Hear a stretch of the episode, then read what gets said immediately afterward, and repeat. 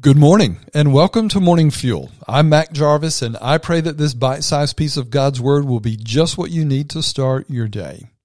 Have you ever heard someone say, You're hearing me with your ears, but not with your heart? If you're in a relationship, you've likely heard some version of that from your spouse in their moment of frustration with you. You're hearing me, but you're not hearing, you're listening to me, but you're not hearing me. Among his parables, Jesus once taught the parable of the sower.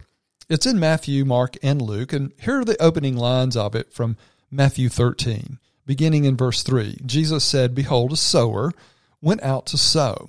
And as he sowed, some seed fell by the wayside, and the birds came and devoured them. Some seed fell on stony places where they didn't have much earth, and they immediately sprang up because they had no depth of earth. But when the sun was up, they were scorched and because they had no root, they withered away. And then some seed fell among thorns, and the thorns sprang up and choked them.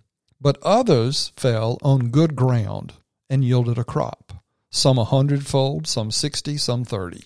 And then Jesus said, He who has ears to hear, let him hear.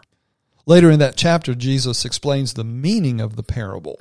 And of course, it boils down to the condition of the soil, and Jesus is referencing our heart, the condition of the heart on which his word lands, and how that determines whether or not we believe it and act on it and produce God's fruit in our lives. First, there's the hard heart, which seed is on the roadside represented. The hard heart doesn't receive the word at all, it's just words. It's hearing with your ears, but it's making no penetration, and therefore produces no fruit. There's the shallow heart, which parallels the seed that fell on the ground filled with rocks. And this describes those who are very emotional, perhaps, when they receive God's word or feel his conviction, but they have no depth in their spiritual life. Thus, they bear no fruit. Thirdly, there's the crowded heart, represented by the seed that goes into the soil that's embedded with weeds. And this speaks to those who receive the word initially, but they lack repentance and permit sin to choke out the word of God. And then lastly, there's the fruitful heart that receives the word and allows it to bring forth fruit. Do you realize that you determine what kind of soil your heart will have?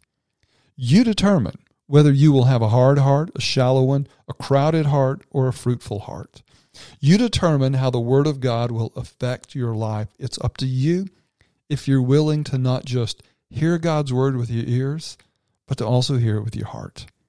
I want to pray for you and for your heart the condition of its soil to hear God's truth and thus produce his fruit. Heavenly Father, I pray for your son, your daughter, in these words of Jesus.